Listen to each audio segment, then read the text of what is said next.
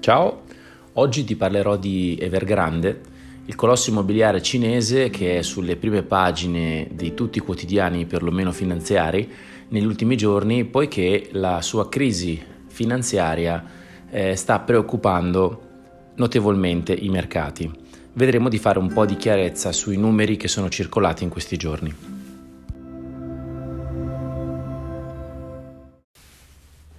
Evergrande è un colosso delle costruzioni edilizie in Cina, per esattezza è la, la seconda eh, grande società eh, delle 50 principali eh, società di costruzioni presenti in Cina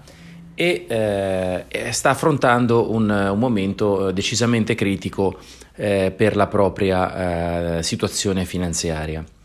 Intanto un chiarimento relativamente all'andamento delle, delle borse negli ultimi giorni. La borsa cinese era eh, della Cina continentale, quindi non Hong Kong, ma la borsa cinese era chiusa nei primi due giorni della settimana eh, per festività.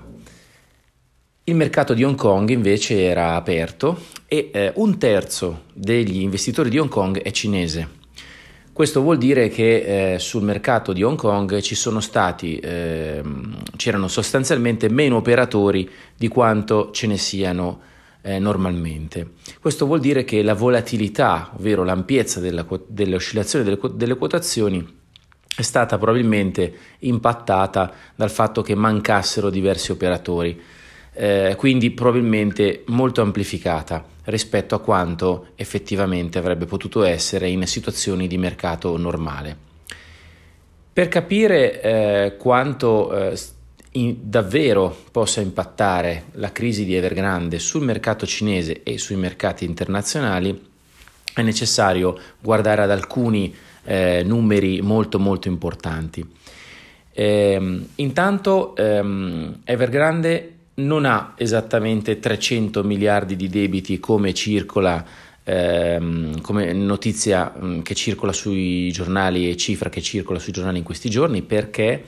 in realtà l'indebitamento vero, quindi le obbligazioni e gli affidamenti, i finanziamenti da parte del sistema bancario eh, ad Evergrande ammontano a circa 80 miliardi. La differenza con i 300 che circolano è eh, in realtà eh, da imputarsi al valore degli immobili che Evergrande deve ancora consegnare a chi li ha già acquistati. Quindi sono effettivamente dei debiti ma non propriamente debiti finanziari. Questo è importante perché chiaramente gli immobili non sono nei fondi di investimento, per esempio. Eh, nei fondi di investimento si può trovare qualche obbligazione, anche se in realtà eh, l'esposizione di tutti i fondi di investimento prevalentemente collocati mh, in Italia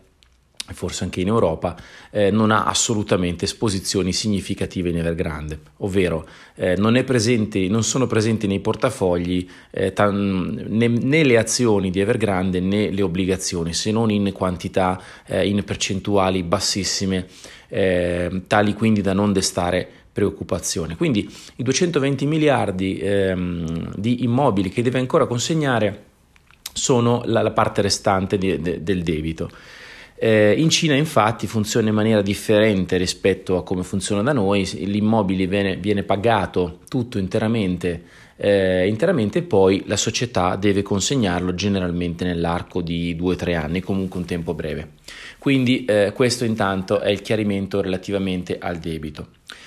Detto ciò, eh, lo Stato potrebbe, cinese, lo Stato, lo Stato potrebbe intervenire in diversi modi. Intanto eh, quest'estate a luglio eh, è stata ristrutturata una società finanziaria, Huarong, con 200 miliardi di debiti e praticamente non ne abbiamo avuto alcuna notizia. E eh, così, come, eh, così, come, era stata eh, liquidata nel 2018 eh, un'altra società HNA, sempre nel settore della finanza, con 70 miliardi di debiti liquidata dal governo. Quindi in realtà il governo è intervenuto sia molto recentemente che anche in passato in situazioni simili. Chiaramente allo stato attuale non è possibile dire che assolutamente accadrà la stessa cosa, però eh, il dato è che il governo è intervenuto in situazioni simili precedentemente. Altra cosa importante da, ehm, da comprendere è che ehm, se davvero eh, i, i mercati fossero spaventati da questa... Um, da questo evento, insomma dalle difficoltà di Evergrande, vedremo delle ripercussioni anche eh, su altri, altri eh, numeri in sostanza, non solo sulle quotazioni azionarie e obbligazionarie, in particolar modo sul mercato dei depositi a breve, eh, definito in gergo repo. Questo mercato è, il, ehm, è lo scambio, sono le piattaforme di scambio di liquidità fra le varie banche cinesi. In que- cioè, se ci fosse davvero un rischio da parte percepito in Cina di possibile ehm, tensione sul sistema finanziario dovuto a questo evento avremmo visto un innalzamento dei tassi dei prestiti delle liquidità fra le banche, cosa che non è assolutamente avvenuta, ovvero le banche si scambiano i soldi su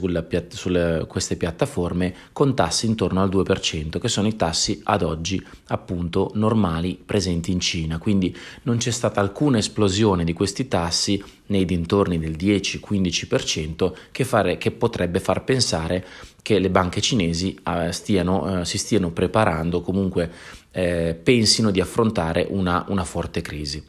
Altro segnale di stabilità è il eh, rapporto tra dollaro e renminbi cinese che in questi giorni non ha subito praticamente alcun effetto. Um, inoltre il, la performance dell'indice dei titoli delle società immobiliari quotate in Cina ultimi, eh, nel, nella, quota, nella, sessione di ieri ha registrato un aumento del 2%, come se il mercato si aspettasse che a un certo punto se Evergrande si farà da parte ehm, potrà, eh, potranno beneficiarne le società concorrenti. Le ipotesi di ristrutturazione eh, del, di Evergrande da parte del governo eh, prevedono comunque che eh, le azioni chiaramente della società che hanno già perso il 90% possano arrivare appunto a valori prossimi allo zero, che eh, le banche che hanno affidato soldi eh, ricevano dal governo l'input di finanziare ancora ulteriormente un po' la società per permettere di terminare alcuni lavori e eh, sicuramente il governo provvederà, anzi questa è cioè, una delle cose che sembra certa, provvederà a riassegnare gli appalti degli immobili da concludere ad altre aziende. Eh, chiaramente invece gli, i detentori obblig- delle obbligazioni di Evergrande potrebbero subire perdite, perdite importanti.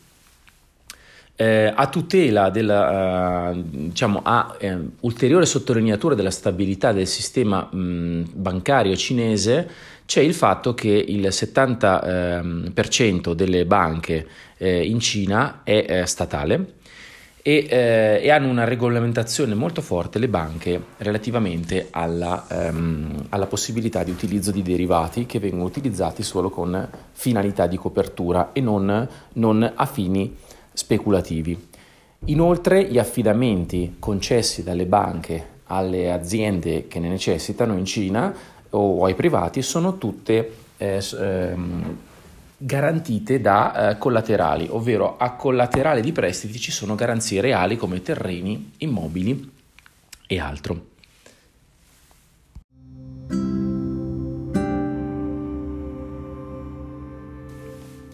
Bene, se le informazioni eh, ti sono servite, le ritieni utili, la puntata ti è piaciuta, condividila, la trovi facilmente su Spotify, puoi girarla tranquillamente su WhatsApp, condividerla con gli amici o altri, o altri sistemi di messaggistica